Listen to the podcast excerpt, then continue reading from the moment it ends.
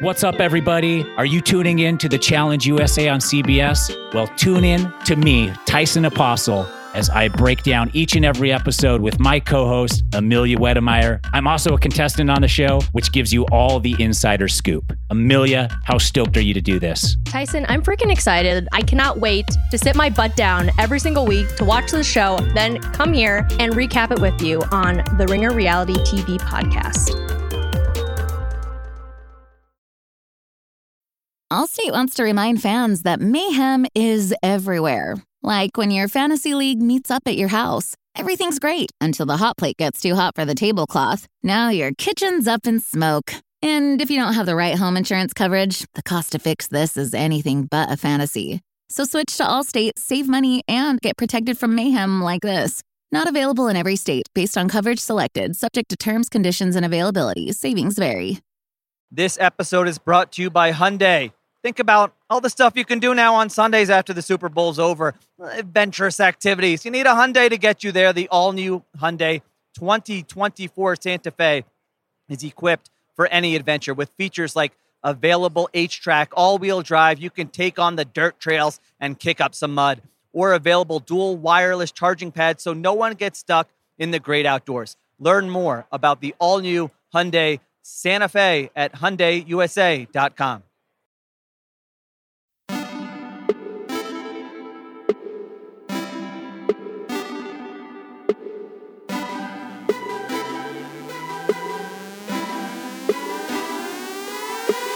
Welcome to the Ringer Fantasy Football Show. My name is Danny Heifetz, and I am joined by Danny Kelly and Craig Horlbeck. And today, we are doing the all-boring team. But in a fun way. We spend so much time talking about sexy players and sleepers and fun guys, and it's like, no, enough of that. We're going to do the most boring team humanly possible that you could still win your league with. Yeah, because this is what big fantasy wants you to think. They want you to think that you have to take sexy players, but that's not true. You don't have to win your friends over at your draft. You don't have to be the coolest one. You don't have to take the sexy players. No, there are perfectly fine, boring players that you can get for a fantastic price that you can win your fantasy league in. On the contrary, everyone will tell you that you want to feel good about your draft. You want to get excited about the players you took. I think actually it's the opposite. The teams that I've had that are the best are the teams that are actually, I feel terrible about this draft. It's a bunch of old guys. They're all probably going to get hurt, whatever the case may be. And then that team ends up smashing. And also, by the way, I just wanted to mention, this is a play on Robert Mays from The Athletic has done the most exciting or the most fun fantasy team you can draft for years. And so we went the other way with it. I'm sure that we're not the first people ever to do this, but we're just going with the most boring, blasé, bland, blah players that are actually good. Importantly, that are actually good. They have to be actually good. Because you know what? The guy who takes AJ Brown this year in your draft, everyone's going to go, ooh, AJ Brown. Oh, he's so talented. This is finally going to be the year. Oh, he's in Philadelphia. Or you could just take Keenan Allen and no one will say anything at your draft and he'll be better. So That's what we're here to do today. Before we get to the old boring team, though, we figured in the theme of today, we're going to do some boring news. Yeah. So luckily, we had the most boring news probably of the whole football season, which is N'Keal Harry, Patriots receiver, traded to the Bears for, and I shit you not, a 2024 7th-round pick, which I always feel, the only thing better is the conditional future 7th-round pick, which is we were going to cut you, but actually we just wanted to send you to the bad team. But I don't really have any thoughts. I mean, the Patriots can't draft receivers. There's nothing to talk about. So instead of talking about this, I wanted to play a game with you guys because the Bears receiver core is so bad. Can I read you a list? I'm going to read you a list of names. Half of the people I'm going to read are actual wide receivers currently employed by the Chicago Bears. Half? The other half will be actors whose names I found on the IMDb page for Top Gun Maverick. Oh. I'll remove myself from this because I just was doing research on the Bears, so I know they're receiving core, and I have seen Top Gun and just did a rewatch. Oh, okay. So, DK, this will be for you. Okay. All right, so DK, you got to guess. Okay, Tom Cruise. No. Okay. C-R-U-Z? Tom Cruise would be the fourth best receiver on the Bears right now. Tommy Cruise? He's too short. He's Rondale Moorhead. I don't know.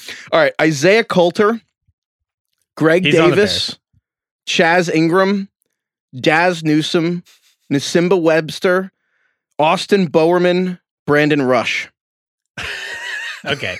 Daz Newsome is a Bears receiver. Yes. What were the other ones? David Moore, Isaiah Coulter. Coulter and Moore are Bears receivers, although David Moore just got arrested, so maybe not for long. Oh, okay. Well, we'll see. Isaiah Coulter. We got Greg Davis. We got Austin Bowerman, Chaz Ingram, Brandon Rush. I don't know who those people are. The Bears receiving core is a nightmare. I mean, it's unbelievable, honestly. I mean, I say that in jest. I just said Jets, but that's almost as worse. But in jest, but the actual Bears depth chart, I mean, even the top, they have Darnell Mooney is the number one. Okay. Mm-hmm. They have Byron Pringle. Yeah, I was going to say, isn't Pringle on that team? Okay. I mean, that's their number two receiver, the guy who couldn't play for Kansas City. Yeah. Velus Jones Jr., who's the rookie they drafted, who isn't he like he's still older than N'Keal Harry? He's older than new draft pick. N'Keal Harry's almost done with his rookie contract. Their pick is older than him. I mean, Daz Newsome. Yeah, I thought actually, I even got myself confused. He's actually on the Bears. Tajay Sharp. It's like the who's who of like the sixth receiver on a bunch of teams you never even had to know for fantasy purposes. So, Bears, Justin Fields. Good luck. Anyway, do you think N'Keal is going to make the team? Well, I mean, you know, they gave up a seventh round future pick. 2024 seventh. All right. I bet he'll make it. So there's the boring news. We have nothing further to say about that. But we're going to go to the old boring team. And again, there's only two rules for the old boring team. You have to be boring and you have to be good. Yeah. And now some players are boring and not good. Correct. Some players are good, but not boring. And you have to be both. That's the key to being on the all boring team. That is exactly right. And who's an example of boring and also not good? Damian Harris, the Patriots running back. There you go. Like he's boring and good. He's also like not like you don't want him. He might not. Matt Ryan. Yeah, that's a good one. Matt Ryan's boring and not good. I think Matt Ryan's the most boring player in the entire league. But I've had this theory. Heifetz has just like a vendetta. No, I don't. My theory on Matt Ryan is no one knows anything about him. He's been an NFL quarterback. There's 32 jobs like that, and for like 12 years. And he went to Boston College. He's in a Super Bowl once. He won the MVP. And like no one else, Matty Ice, no one knows anything else about him. He doesn't exist. Anyway, so we're gonna do the all boring team. We're doing an actual lineup here. We actually narrowed it down to a real lineup. So we have a quarterback, two running backs. We could draft it. Yes, right? We could draft this team. In theory, draft this team. Yes. Okay. Yeah. So we're gonna go through. We're gonna do the quarterbacks first. So I chose the quarterbacks. It's very difficult, and there were two very obvious quarterbacks to pick from. It's Kirk Cousins or Derek Carr. And I decided to go with Kirk Cousins. It's Kirk. And you know what? You let the boring... Because they both have upside. Derek Carr obviously is Devontae Adams this year. You know what the tiebreaker for me was? Kirk is more boring than Derek Carr.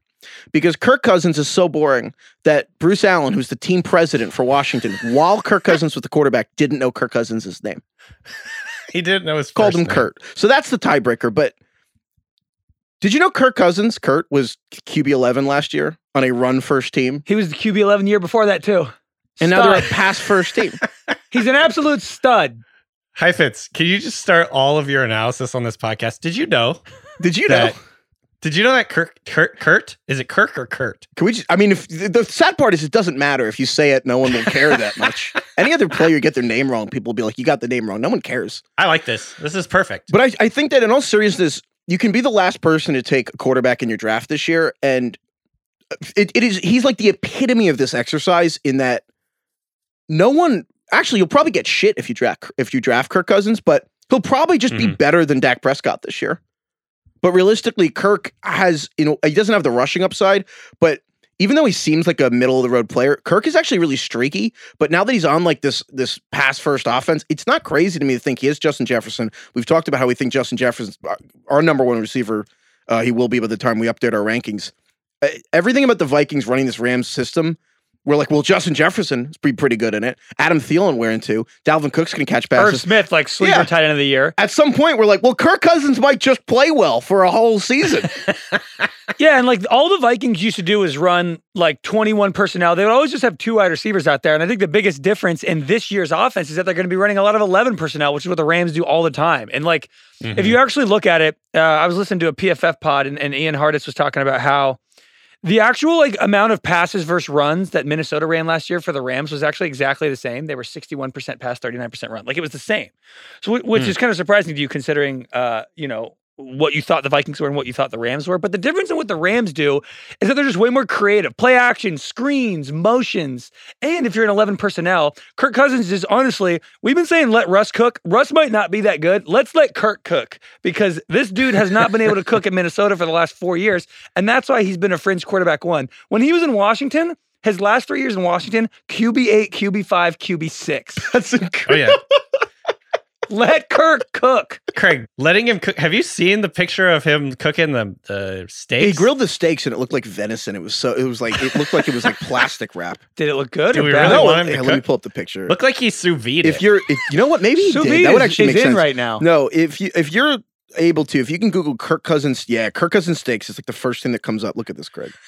Look at these steaks. The first rule of the internet is never show people what you're cooking. That's pretty bad. Because they will fucking roast. Maybe honestly sous vide. Those look like baseball mitts. If anyone has a theory of what Kirk Cousins could do, trying to do the Ted Lasso thing, curious, not judgmental. If anyone knows why Kirk Cousins' steaks look like this on the grill, can you email at ringerfantasyfootball@gmail.com? It looks like rocks. Yeah, this is literally the color of like a leather shoe. Why do they look like that? Like a leather dress shoe. Or like dough for bread. I don't know. 2/3 of the... I don't know. I don't know how to explain it. Anyway, Kirk Cousins, probably a perfectly good quarterback. Congrats, Kirk. You made the all-boring team. All right. Next up. All right. So that's our quarterback. Running backs. Yeah, right. So you can obviously get Kirk late in your drafts, like really late. But going through the first round, the most boring pick that you can make in your first round, who's a great pick, is Joe Mixon. Joe Mixon, running back on the Bengals. He was 3rd in total touches last year, 6th in touches per game. The O-line is way better. This dude was 3rd in goal line carries.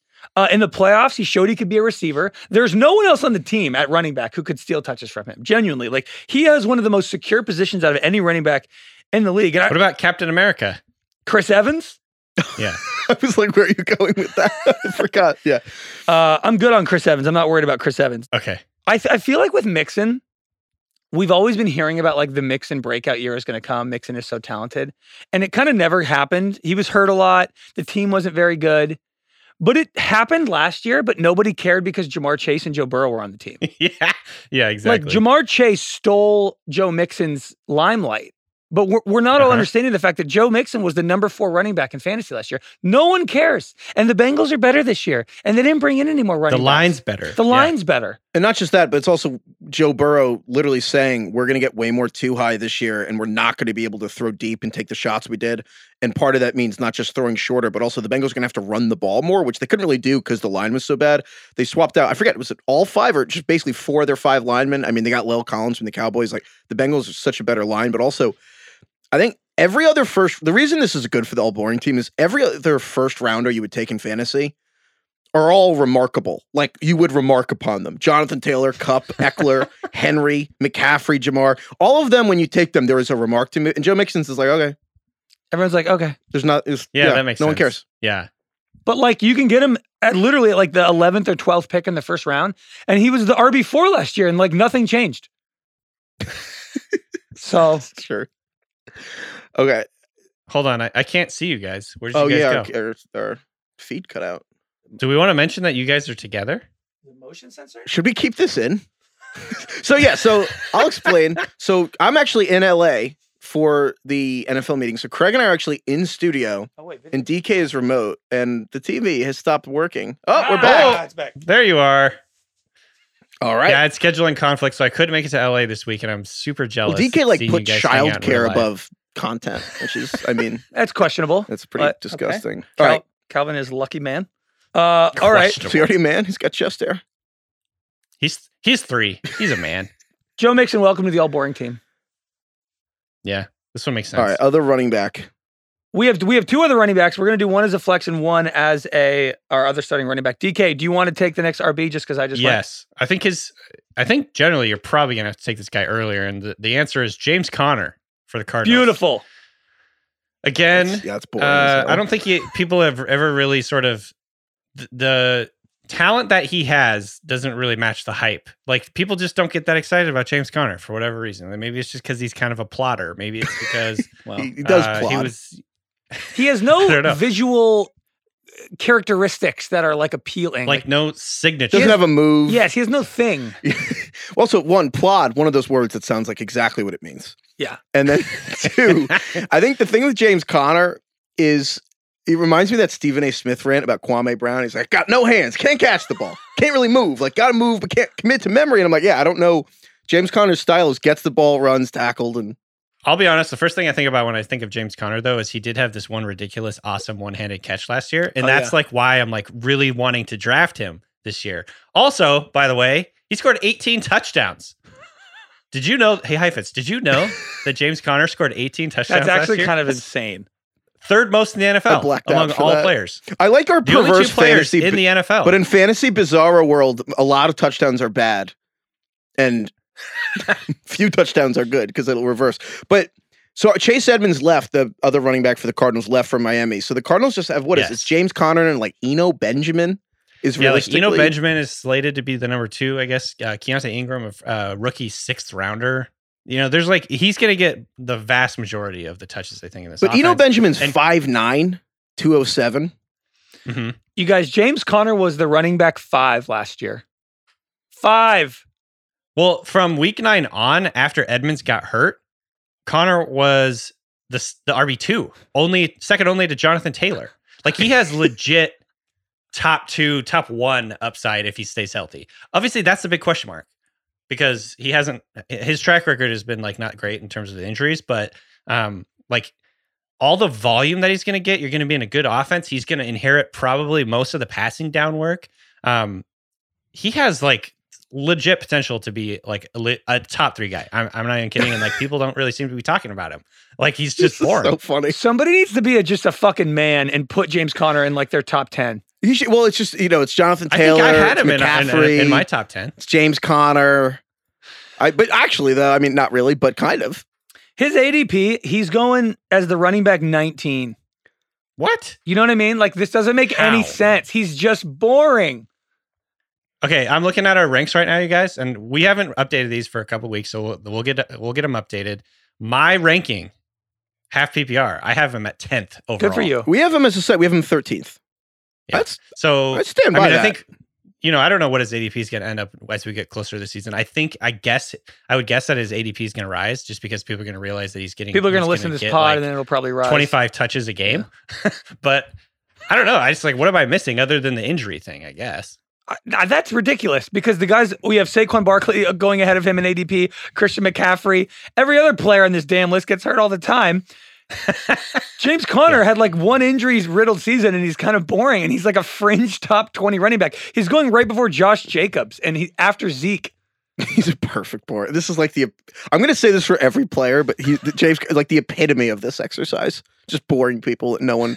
I like as a framework for this exercise. What I liked about it, we were talking about this, doing this, and Craig was like, I want to build the team that if you sent your roster to your friend would be like, okay, no, yeah, no, yeah. I mean, this looks solid, cool. And then you're like 6-2 to start the year. Tight. Because every single player puts up like 16 a game. James Conner and Kirk Cousins. Allstate wants to remind fans that mayhem is everywhere. Like when your fantasy league meets up at your house, everything's great until the hot plate gets too hot for the tablecloth. Now your kitchen's up in smoke. And if you don't have the right home insurance coverage, the cost to fix this is anything but a fantasy. So switch to Allstate, save money, and get protected from mayhem like this. Not available in every state. Based on coverage selected. Subject to terms, conditions, and availability. Savings vary. This episode is brought to you by Hyundai. Think about all the stuff you can do now on Sundays after the Super Bowl's over. Adventurous activities. You need a Hyundai to get you there. The all-new Hyundai 2024 Santa Fe is equipped for any adventure with features like available H-Track, all-wheel drive. You can take on the dirt trails and kick up some mud.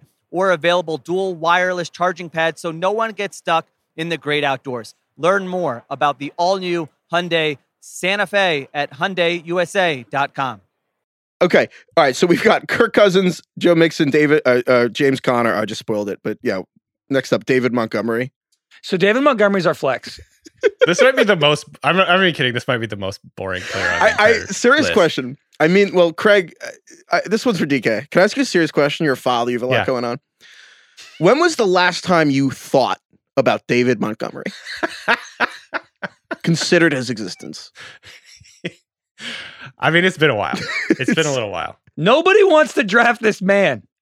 Nobody wants David Montgomery. People are trying to tell us that Khalil Herbert is better, and by the way, he might be. But we ticked off all the Bears running back. We ticked off all the receivers the Bears have, or lack thereof of receivers and or actors from Top Gun Maverick. And in theory, David Montgomery just should be like a really good player. I don't know. There's like a world where he's a 3-down back. He had 278 touches per season since 2019. 278. Last year, only 7 running backs had more than that. And this is going to be a team with Justin Fields that you would expect to be extremely run heavy. Hopefully they use him a lot more in the read option, which is great for the running back. David Montgomery has had 54 catches in a season. He's actually like a pretty good receiving back. Yeah, he has Khalil Herbert and Darrington Evans and Treston Ebner behind him. Who? Yeah. Exactly. Didn't know that last thing. You mentioned the touches. He was 10th last year among all players in total touches, 267 in 13 games. He didn't even play the whole slate, and he was 10th. Also, I know that people would probably say, oh, well, if Fields is the quarterback, you know, he's not going to catch passes anymore because, like, running quarterbacks typically don't check down. When Fields was playing, Montgomery saw his career high in targets per game, almost 5. So I guess the argument is that, like, the Bears are going to suck, and if you're losing a lot, you don't run a ton. But, like, has that not been the case the last 3 seasons? And he's, like, racking up 280 touches every single year. This is the most boring player you could have who's going to get you, like, I don't know, 14 points a game. Like, he will be solid. Yeah, he's going in the range where it's usually, like, older backs that we don't really know what to do with anymore, except he's just not that way. He's just, like, pretty good. Well, he's just forgettable. You know why? You know why people don't like him? It's literally the easiest answer in the world. It's he's slow. He's slow, and he's not even that slow, but he has a reputation for being slow. Damn, is our next episode the all-slow team that can win your fantasy playoffs? The slowest team you can put together. The best players in fantasy football are slow. Dalton Schultz, Keenan Allen, yeah, DeAndre Hopkins. And no one faster than a 4.5. Cortland Sutton ran a 4.54. Love it. Give me all the guys who are above Keenan Allen. Honestly, if you made the fastest team and the slowest team, I do wonder if the slow team would. I bet the slowest team would beat the fastest team. Patrick Mahomes is, like, low key kind of slow. Yeah, the memes about, like, what Patrick Mahomes runs like are so good. Like, I saw someone say he runs like he's trying to not. He's carrying a beer and trying not to spill it. He does have a weird shuffle. He, like, keeps his feet as close to the ground as he can. He walks weird. Yeah, I mean, you know what he walks like. If you ever watch Patrick Mahomes, not running, but walking to the huddle, walking around, he walks like Pablo Escobar in Narcos. Oh my god, he really does. He's also got a head tilt that he always is rocking. He does. No, if you next time you watch the Chiefs, he walks like Pablo Escobar in Narcos. I'm telling you. He walks like someone's, like, barefoot on gravel. It's like, ow, ow, ow, ow. Like he's walking over hot coals. But what's funny is he has, like, when they won the Super Bowl, he had, was it 3 games in a row, one of the best scrambles I've ever seen from a quarterback in the playoffs. And he basically did it 3 games in a row. But the entire time, he looks so unathletic, and yet he's making, like, defensive ends on the Titans just whiff. But also, at the same time, I'm watching him, I'm like, that looks like what I would do if I were out there. That's how I would run. He's consistently, like, one of the best playoff bets every year is the over on Patrick Mahomes' rushing yards. Yeah. There's always 2 of them. Okay. I don't remember. Oh, yeah, the all-slow team. David Montgomery, welcome to the all-boring team. He could get the all-boring and the all-slow team. Well, this next receiver also could make both teams. The leader of our wide receiver core on the all-boring team is Keenan Allen, who I am just passionate about. This man is the biggest sufferer of the West Coast time zone. I love this theory. Ever. This man balls out every afternoon and nobody cares because nobody's watching. But it's honestly different than a lot of the other wide receivers on the West Coast, because you have the running back hybrid Deebo Samuel in the San Francisco market. Then you have, like, DK Metcalf, the biggest freak of all time, up in Seattle with Russell Wilson. You have, like, the LA buzz, the glamour Sean McVay with Cooper Kupp. And this is why Keenan Allen down in San Diego, I know he's in LA now, but for the most of his career in San Diego, he is the personification of San Diego. because he's the best city in California, but nobody knows it. And that's what Keenan Allen is. Keenan Allen, if Keenan Allen were a stock, he'd be like a mutual fund. He'd be like if you invested in the S&P 500. And the other guys around him that you would draft is like Tyreek Hill in Miami, T. Higgins in Cincy, AJ Brown in Philly. That's like Netflix, Kathy Wood shit. NFTs, crypto. And drafting Keenan Allen, it's not fun. Nobody likes the guy in like the stock market group chat who's like, I think I'm just going to invest in the S&P and wait 10 years. That's boring. Yeah, I'm just going to hold this for my entire life. I'm just going to get a 9% return every year from the S&P. That's Keenan Allen. Be an adult. Get off Robinhood and draft Keenan Allen. Can't go broke making a profit, right, Craig? Nope. Taking a profit, making a profit, whatever. This man averages 104 catches per season over the last 5 seasons. 104 catches per season over the last 5 seasons. People have made a lot about like how he's kind of starting to decline. He doesn't look quite as fast. His yards per catch has gone down. Don't care about any of that. So I'm looking at it though. His yards per reception was 10.7 last year. It was 9.9 the year before. He had 106 catches for 1,100 yards. That's slowing down. I'll take that. I know, but I'm like looking at some of his early, like when he was 22, he averaged 10.2 yards per catch. When he was 23, 10.8. When he was 24, 10.5. Well, the reason is he's never been like a deep down the field explosive guy. This is who he is. Well, he's because you could argue that he's like your favorite receiver. He's the most technical route runner probably in the entire league, and so. I think what the question is like, is Mike Williams going to, I almost said Mike Davis just out of muscle memory, but is Mike Williams going to take over as like the number one there? But really what happens, Mike Williams, maybe spiritually is like maybe the number one on the Chargers. Like he's quote unquote scares defenses more. But when they're focusing on Mike Williams, they're kind of saying, we'll let Keenan Allen take a lot of underneath stuff. But it also means Keenan Allen's going to get the 100 catch season in perpetuity. And now he's got Justin Herbert and everyone is probably going to simultaneously say Justin Herbert is going to, you know, a legit MVP candidate. I think the Chargers probably could win the AFC West, take over the Chiefs, but like Keenan Allen's going to be there. He's going to get the 100 catches. It's money in the bank. Head down to San Diego, folks. It's lovely down there. Nobody knows. Kathy Wood shit is an all-timer. Some people know. That was really good. Okay, this is not as pure as that, but I do have a guy that might be even more boring for the receiver core after Keenan Allen. It's Brandon Cooks, man. It's Brandon Cooks for the Texans. This one's perfect. I don't know if there could be a more boring receiver. Like last year, we had so many jokes. Me especially was like, somebody has to catch passes in Houston. And I was like, no, but you don't have to have them on your team. And I was like, you know what? Brandon Cooks caught passes in Houston. He did. He caught the passes. He was a top 20 fantasy receiver. But if you cut out like week 18, I mean, Brandon Cooks beat Michael Pittman for the Colts. He beat DJ Moore for the Panthers. He beat Jalen Waddle for the Dolphins. Like, this happened 1 year ago. It happened. With Davis Mills. 1 year ago. Now, I'm not saying you should take him over those guys this year, but when he beats them again, can I give you a stat? Did you know? 3 players have hit 1,000 receiving yards in 6 of the last 7 seasons. So 6 of the last 7 seasons. Is Tyler Lockett one of those? No, 6 of the last 7 seasons. 3 players have gotten 1,000 yards. 6 of the last 7 seasons. Is one of them? Evans. I guess DeAndre Hopkins didn't do it last year, did he? Nope. Not Hopkins. Mike Evans. Yes, Mike Evans, because he's got the streak. Looks like his whole career, basically. Was it Julio before that? No, Julio has 5. There's a lot of players with 5, but Julio does not have... You said 6 of the last 7 seasons? So yeah, 3 players have 1,000 yards in 6 of the last 7 years. Devontae. No, not Devontae. What? Adams. No. Remember, we found out he was 26 when he finally had his first 1,000-yard season. I'll give you. Well, the hint will ruin it. Oh, is it? It's not Antonio Brown. No. It's not Antonio Brown. Tyreek Hill.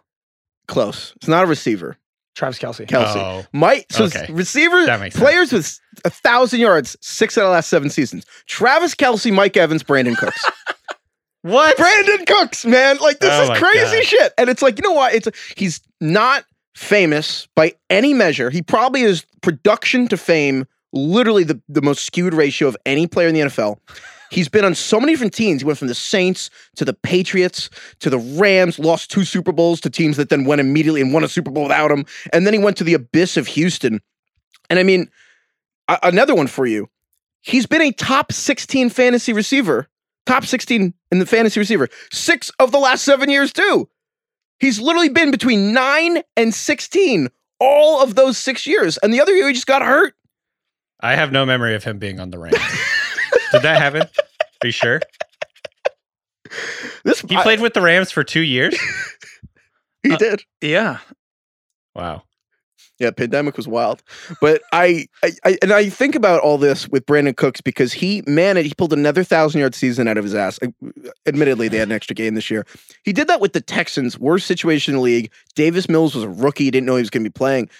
How could they not be better? Like, how could Davis Mills and Brandon Cooks' connection not be better with Davis Mills having an offseason? It has to get better. And the Texans receiver room did not get better. There's still nobody else to catch passes in Houston except Brandon Cooks.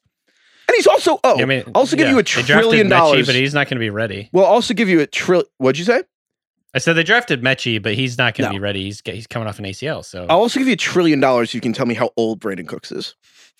$1 trillion? He's 28. Fuck. All right. Yeah, he's 28. But still.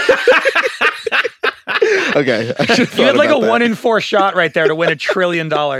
Tack it onto my bill for the Todd Gurley bet. Yeah, exactly. Well, I'll pay you on that. But regardless, I mean, doesn't it kind of blow your mind that Brandon Cooks is 28 years old? He's been on like 5 teams. Yeah. He had 90 catches last year. I know. It's 90? Boring. 90. Good Lord. He had the most targets of his career last year. Career high.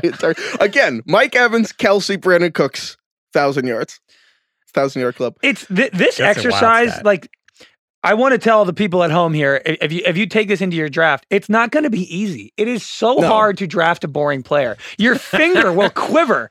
You don't want to do it. You have the fear of missing out. Yes, you'll get tremendous FOMO drafting Brandon Cooks, and everybody will say that was the lamest pick of the draft. Congrats. We also had to do this whole episode, all bottle them all together because we're so afraid to recommend these freaking people and look like morons ourselves. Like, we're the people who told you to take freaking Brandon Cooks. Like, you know, don't want that on my conscience, but here we are. You'll win. Cooks, welcome. All right. Yeah. Welcome, Brandon Cooks. Another one for you. This is the guy who actually inspired this entire episode. So this is our wide receiver 3 on this team. Yeah. So, yeah.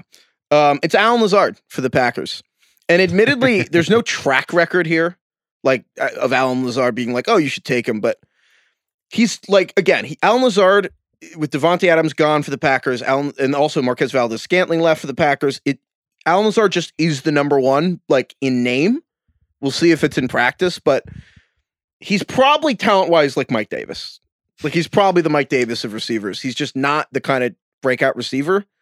And yet, he's like probably the number one wide receiver for Aaron Rodgers and the Packers. And we just, no one gives a shit at all. I mean, he is young, unlike Randall Cobb. He knows the offense and what Rodgers wants, which is probably 75% of the job. Like Sammy Watkins signed, he doesn't know that. And then he's also an actual developed NFL receiver. And I know they drafted Christian Watson in the second round, but Christian Watson is not an NFL player yet. And like, we do know that, look, there has been more rookie receivers being successful immediately, I admit that, but not with like veteran quarterbacks like Aaron Rodgers. Like, I don't, DK, correct me on the fly if I'm wrong. I don't think we've seen the quarterbacks like Aaron Rodgers or Tom Brady or the veteran guys who have like a much more meticulous, demanding style and nature had like a rookie jive with them immediately. I can't think of one. And so, yeah, Aaron, I mean, he's so relatively cheap. Allen Lazard is consistently going to be there in like the 80s, 90s. And honestly, I'm sitting here, I still don't even know if I formally want to recommend him, honestly. I just keep looking at this and I'm like, well, shit, what if he is the number one guy? Yeah, when the rubber meets the road, are you actually going to take Allen Lazard, Heifetz? To tell you the honest-to-God truth, I'm still thinking about it, because I read this, like, Aaron Rodgers, I'm not even recommending him right now, but I read this Aaron Rodgers quote, and I don't even know what to make of anything Rodgers says or gets tattooed in his body, but he said, I like production over potential. We have some production. We have a lot of potential. He says, we need to temper expectations and heighten accountability. He goes on. And he says, he's asked about the receiving core, and he said, Allen Lazard's been our dirty work guy for most of his career here. Now he's getting an opportunity to be a number one receiver, so I'm not worried about him at all stepping into that role. I like to hear that. Hey, Heifetz, did you know that Allen Lazard is 10th all-time in Big 12 receiving yards? He was actually a really good college receiver. Like, he has a history of high-volume production in college. In the Big 12. We got an email from someone who said that everyone in their league calls him Alien Lizard. That's mostly the Allen Lazard thoughts I've been having all day. Okay, let me ask you guys this. If Allen Lazard plays all 17 games and he's the number one or two wide receiver on the team, he plays all 17 games. What do you think is a reasonable stat line? Like, oh my God, it's 70 something catches for 1,060 yards. What did Devontae have last year? 180 targets, 130 catches. Yeah, Devontae had 169 targets, 123 catches. But my point is that like if you look at like Terry McLaurin last year, Terry McLaurin had 77 catches, 1,053 yards, and 5 touchdowns. Holy shit! I just gave you his. I gave you basically Terry McLaurin's like stat. That was the wide receiver 25. Yeah.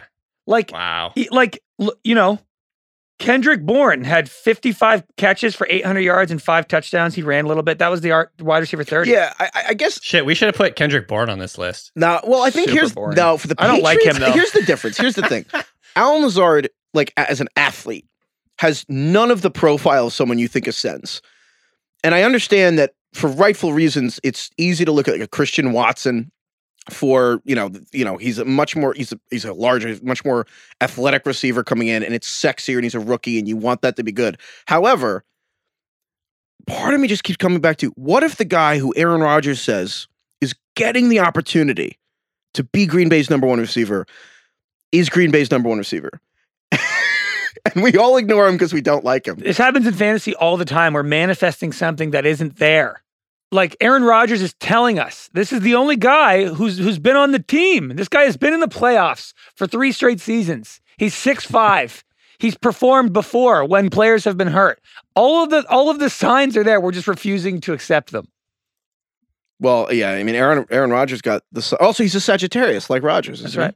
That's huge. Mm. It's huge. Important. He's just boring. Allen Lazard.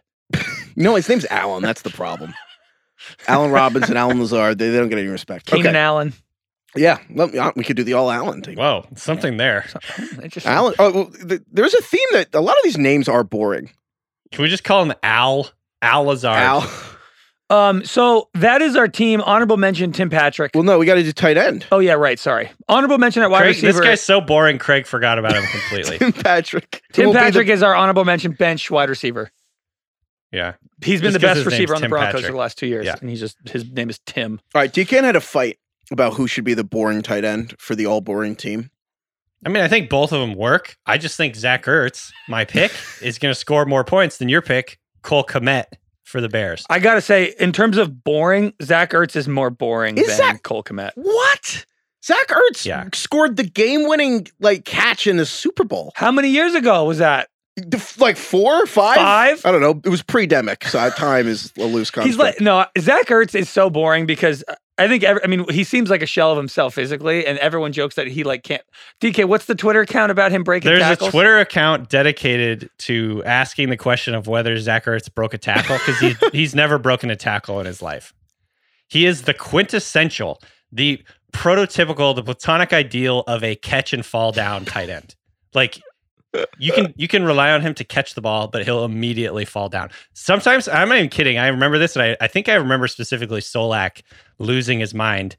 There was one play in particular a couple years ago where he caught a ball and had 30 yards in front of him, and then he ran towards another player and fell down. He can't run with the ball in his hand. You're really selling me on why he should be on our team. However. Here's why he should be on our team. After joining the Cardinals last year, he averaged 5 catches and 52 yards per game. That made him the tight end 6 from week 7. God, on. Tight end is such a wasteland. Yes. He averaged 50 yards a game, making him the best tight end in the league. Look, this is the all boring list. 52 yards a game. Goodness. This is the all boring list, fellas. Right. DeAndre Hopkins is suspended for this first 6 weeks. I think that boosts Ertz immediately. He got a 3-year, $31.5 million contract, which is 10th most in average annual value. So he's up there in pay. He's going to catch the ball and fall down, but he's going to catch a lot of balls and then fall down immediately. So I don't know. He is literally the quintessential most boring tight end, but he's also good in fantasy. I just disagree on the grounds that he's boring. I think that a guy who used to be a top 3, top 4 fantasy tight end is exciting even after he gets old. I think Cole Kmet is more worthy of the boring team name or the all boring team because Cole Kmet, I mean, he's Cole Kmet. Like, right now, close your eyes. Do you know what his face looks like? No. No fucking chance. There's no chance you know what Cole Kmet's face looked like. And if you say so, you're a liar. And, like... Could I describe him? No. No. Do you know anything? I don't know. But I think... So, J.J. Zacharyson had a great stat that basically Cole Kmet is the only tight end of the last decade to get 85 targets in a season and not score a touchdown, which, like the 52 yards a game, not a rousing... However, basically, it's like they had bad luck. The Bears were... Again, the Bears couldn't really have... And Justin Fields specifically couldn't have been in a worse situation with what they put him in last year. However, you know, I'm not putting too much stock in it, but as Bill would say, like the bingo card of like, you're hearing everything you want to hear of the Bears, like Justin Fields getting chemistry with Cole Kmet. They had the offseason to work together. And like, again, there's no one there. We went through the freaking receiver room. It's just Darnell Mooney, who is good as the number one receiver. Then the cast of Top Gun. The cast of Top Gun. Again, Tom Cruise is too short to really make an impact in the red zone. And then they've got Cole Kmet, who's like the big body guy. And I really do think Cole Kmet, again, with tight end, you want a guy, ideally, if you're trying to pick a guy outside the top eight, whatever, you don't want to pay premium. You're trying to pick a guy who's at a minimum the top two option on their offense. Ideally, like who could be the number one option on some weeks, but at least you want them top two. Cole Kmet, if you go through all these dudes, like Mike Gesicki for the Dolphins, not about to be a top two option on that offense. But Cole Kmet is probably top two option for the Bears, and he's boring as hell. Yeah, because there's a lot of boring tight ends, to be honest. Like, but it's hard to pick one that you actually would want on your team. Like Pat Freiermuth is boring, but like, yeah, he's not a top three. Like Deontay Johnson, Chase Claypool, and Najee Harris are all going to get targeted more than Pat Freiermuth, so he doesn't count. I also think Freiermuth's value last year was entirely because he earned Big Ben's trust. And yeah. I think Steelers fan, I mean, you're a Steelers fan, Craig. My read of it was Ben trusted him, so he had value. But if that doesn't translate with Trubisky, the Freiermuth is like borderline useless. Yeah, I don't disagree with that. So, like, I understand. Like, I bet you will get emails saying, like, Dalton Schultz, he's pretty boring. Mm-hmm. But he's being drafted too high because he's going in, like, it was like 60s. Too much height. Right. I think Ertz...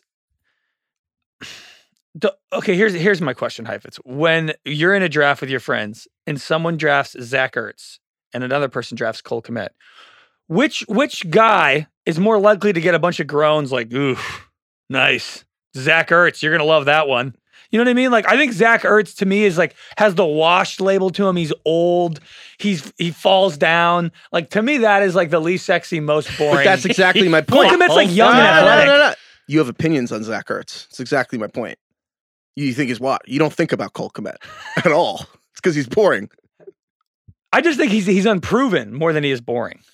Yeah, fair. But I just, yeah, we don't have to split hairs here. I mean, Cole Kmet can be on the bench for the team. Arguing about who's more boring. I just think you've heard of Zach Ertz. This is good content. Yeah, it's great content. It's the all boring team. This episode is brought to you by Jiffy Lube. Cars can be a big investment, so it's important to take care of them. I once got a car that I started out with 25,000 miles on. I got it to over 200,000 miles because I took care of it. You know how you take care of a car? You take care of the maintenance, the oil, the brakes, all that stuff. And if you don't, you can have a car just completely fall apart. When your car needs maintenance, head to Jiffy Lube. They provide automotive excellence at speed. Get your oil changed, brakes checked, tons of other multi-care services. It's all done by expertly trained technicians who actually care about taking care of you and your car. Jiffy Lube, car more. To find coupons and start an instant online estimate, visit jiffylube.com. Okay, other honorable mention for the all-boring team, I want to mention real quick, Melvin Gordon for the Broncos. I mean... No one's getting hyped about that. No one cares, and yet... Yeah. And yet he had the same amount of carries as Javonte Williams last year, folks. Literally the same. And then everyone's just so excited about Javonte Williams. Understandably, obviously, there's a world where Javonte Williams, the much younger running back, takes over and becomes like the great running back for this Broncos Russell Wilson team, and it's the goal line back, and just like it's such a fun running style. And Kyle Brandt's out here talking every week about his angry runs, and like he could totally be a star. Also, maybe the reality plays out where Javonte Williams said, our roles are the same, and then their roles are just the same. Yeah, like, I feel like what people want Javonte Williams to be is, like, the normal world of Stranger Things, and then what's likely going to happen is the fucking Upside Down, which is Melvin Gordon actually splitting carries with him like he did last year. It's not the Upside Down. It already happened. It's real life. It's just more like everyone's like, it won't be that way, but the person saying it will is Javonte Williams. Last year, Javonte was the RB17, and Melvin was the RB18. One's going, like, 75 picks after the other, just because we don't like Melvin Gordon. Yeah. He's a great one. It's true that it's like, I understand the upside of Javonte Williams, but also sometimes we just get roped into wish casting. Also, do you know how old Melvin Gordon is? His name is Melvin? Yeah, his name's Melvin. That's such a theme. All these guys have such boring names. There's something here. David Montgomery. Name bias is a huge factor. Allen Lazard. Lazard's a very interesting last name, but Allen. No. Yeah. David Montgomery. James Conner. James Conner. Keenan. Well, James Conner. Every one of these guys has two first names. Keenan Allen. David Montgomery. James Conner. Keenan Allen. Kirk Cousins. Just a bunch of boring people. Well, not everybody, but a few of them have two first names. Okay, so that's the all boring team, and we're half kidding, but we're mostly serious. Should we run through it again? Yeah. So quarterback, all boring teams. Kirk Cousins. Honorable mention, Derek Carr. Running backs are Joe Mixon for the Bengals, David Montgomery for the Bears, James Conner for the Cardinals. Receivers are Keenan Allen for the Chargers, Brandon Cooks for the Texans, Allen Lazard for the Packers, Zach Ertz for the Cardinals at tight end, and honorable mention to my guy, Cole Kmet for the Bears. If you guys actually... And Melvin. I'm sorry, running back. Yeah, Melvin Gordon, honorable mention. If you guys are actually going to walk away from your drafts, one of these guys, not saying you should, but as Craig alluded to earlier, where you actually gather the strength to hit the draft button, because let's be real, none of us have the strength to take all of these people. Who is the guy that you actually kind of think you'll be strong enough to walk away with? I will 100% be taking some James Conner. Keenan Allen. Confidently. I think it's Cole Kmet for me. Really? None of us want Brandon Cooks after all that. Damn it. No, I don't want that. No, it is Brandon Cooks for me, probably. No, I'm not going to do it. Listen, if anybody out there drafts this exact team... No, don't encourage people. No, I have to. Oh, I absolutely want to. If anybody does that, we will do a lot for you. You can come on the pod.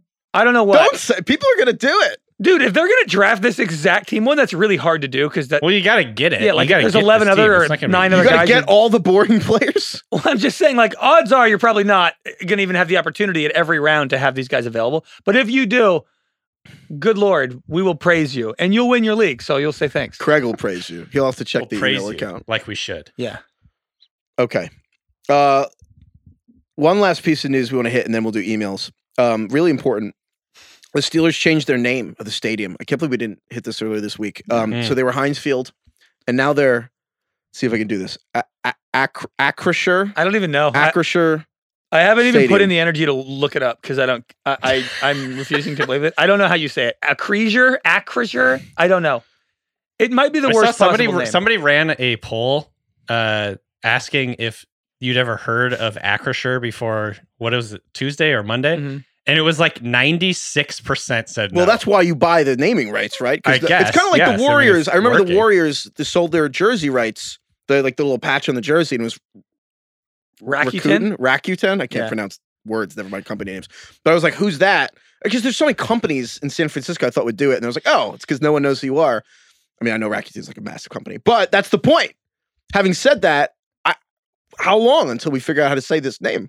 I don't understand how. So what is Acrisure? I'm glad you asked. I'm on Steelers.com. Acrisure is a fintech which operates a top 10 global insurance broker. The company provides a broad array of AI-driven solutions across insurance, real estate services, cyber services, asset management, and more to millions of clients. Grown from 38 million in revenue to 3.8 billion in just 8 years. Like, is Craig and I all of a sudden going to go put our business with Acrisure? You're asking about what the purpose of advertising is? Yes. I mean, I don't disagree with you. Well, I'm not going to lie. I had the funniest moment. I think it was last year. I was on vacation or something. I was at the beach and my girlfriend asked me to get a frozen pizza. And I went and I just... You were at the beach and she said, go get a frozen pizza? Well, just to have, I don't know, drunk and you want something. I don't know. Okay. A frozen pizza? I don't know. We're at the supermarket. You know, you do the supermarket run before the beach. Part of the story, beach. Craig's getting we're getting tripped up on this. Right, sorry. The supermarket run before the beach. You do like the supermarket run. You get all the stuff for the beach week. Oh, okay. All right. I thought you were more like we were at the beach or going to the beach. No, literally. No, beach. Good. All right. Good clarification. We're at the beach, but you're doing the supermarket run, and there, I was like, all right, but get frozen pizza. And I don't really get frozen pizza because I'm a total fucking snob from New York. And I, obviously. Your body's a temple. Exactly. Yeah, exactly.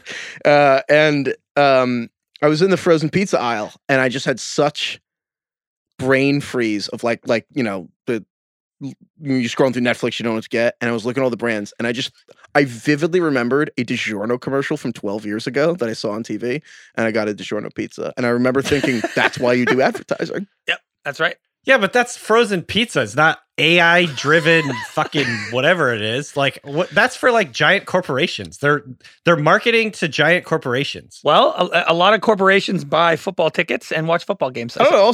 Corporations do? People who work at them do. I don't know. Phil Mickelson, before this whole live golf thing, he had, you know, his Workday. I don't think they're advertising Workday to like regular people. People who like own companies watch golf. We use Workday here at Spotify. Did you know that? Okay, so you guys don't think it's weird? Okay. Oh, it's fine. Incredibly weird. And no, it's weird until you think about it. You're like, actually, if everyone knows your company, why buy the naming rights? True. You know what I mean? Also, like... I just talk advertising. Like, what's the point? I really do believe in... We're real geniuses about advertising. Craig literally asked me, so are you asking the point of advertising? Wait, can I ask you guys a question? It's DK. What's the largest company was in America by market cap that you don't know how to pronounce their name? That's a good idea. I think Rakuten or Rakuten, the Warriors jersey company. You know what? I think it's Rakuten because they're a large company and I don't really know how to say their name. Yeah, that's probably. If you have any thoughts on that, the largest company in America that people probably don't know how to pronounce the name, could you email us at ringerfantasyfootball@gmail.com? Kathy Wood would know. Their revenue is $1.6 trillion. That's going to be hard to beat. Who is freaking using this company? Rakuten? They're electronics, commerce, and online retailing. I think technically they're a Japanese company. Yeah, they are. So $1.6 trillion will be hard to beat. Okay. Emails. Marcus sent us a great email. Headline. This is how you get our emails read. Subject line. All caps. Mariah Carey jingle authorization. I shit you not. I was like texting somebody on my phone. I got the little drop down notification with the preview of this email that says Mariah Carey jingle authorization. Immediately abandoned my text and clicked. And I was like, "This works. This is fucking great advertising." Son of a bitch, got you. Yeah. And then what the email body read, Craig? And then it said, "Just kidding, LMAO. Here's some Zach Wilson memes." Which is funny because he could have just said Zach Wilson memes as the title, and we would have clicked. But I respect that he did the Mariah Carey prank. That's really good.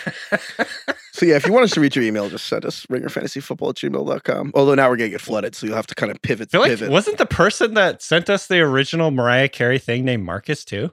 Oh, that I don't know. Oh my God, you think... Really? I don't remember that. We'll have to investigate.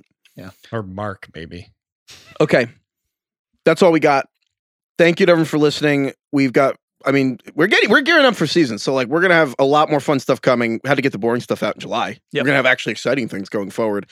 Our whole fantasy football draft guides coming, like big update coming very soon, later in July. Training camp's right around the corner, so we're incredibly excited for this season. Thank you, DK. Thank you, Craig. Thank you to Marcus for the memes. Thank you, Zach Wilson, really for the memes. I mean, Zach, I can't actually thank him enough for the whole scenario. Yeah, thank you for your service. Yeah. Incredible. Thank you to the boring guys. Thank you to Brandon Cooks. Thank you, Lauren. Thank you, Justin Timberlake. Oh, DK. What's your favorite Justin Timberlake song? Wow. Cry Me a River. Is that really your favorite? I don't know. Or you just name the first one you could think of. I think it's a pretty good song. Can I get my favorite? This is cheating. It's like one of his first records. One of them? Yeah. I don't know, maybe. Okay. Oh, well, NSYNC? You know what Cry Me a River specifically. Well, when he went solo. You know what my favorite stat I unearthed so far in my career as a professional writer is that the Bengals hired Marvin Lewis like it was a month after Cry Me a River came out, and it was before the Iraq War started. And that's how long Marvin Lewis was the coach of the Cincinnati Bengals, and he didn't win a playoff game. Like he outlasted the United States invasion of Iraq. That's saying something too. That's pretty incredible. The second one or the first? No, one? not the. It wasn't in the 90s. The what? Yeah, I'm just checking. Well, there are several Persian Gulf wars. No, in the 2000s. I'm not as tapped in as DK in their geopolitical. Wasn't there in the 90s anyway? I like how Heifetz called himself a professional writer. Do you guys say I'm a pro writer? What do you do? I'm a pro. Yeah, that was kind of douchey as I said it, wasn't it? Well, like, is there a difference between saying I'm a writer and I'm a professional writer? Like, yeah, one's if you want to sound douchier, like I just did. It. I'm a pro writer. But my favorite Timberlake song, he does it amazing. I think it was the CMAs. I forget what he did a duet with Chris Stapleton, and they did Tennessee Whiskey. Yes, Tennessee Whiskey and Drink You Away. Yeah, and that if you just want like a great 6-minute YouTube video. It's fantastic. Yeah, Drink You Away is, I think, the best song on Mirrors Part 2. That's not Mirrors. No, is that what the album's called, Mirrors? I don't remember which one's from. Oh, no, it's called 2020. Yeah, yeah. It's a 2020 Part 2. Mirrors is on the Part 1. Heifetz, I just had a crazy realization that you were not alive for the first Gulf War. Yeah, no, I wasn't. That fucking blows my mind. Well, no, you know what actually messes with me? The first thing that's making me feel old is like now every athlete entering all the drafts was born like way after 9/11. That's messing me up. When you click on someone's draft profile and you just see like born 2002. Chet Holmgren was born in 2002. Yeah, I hate that. That's messing me up. That's really messing me up. Yeah, that's very weird. Well, on that note, goodbye, everyone.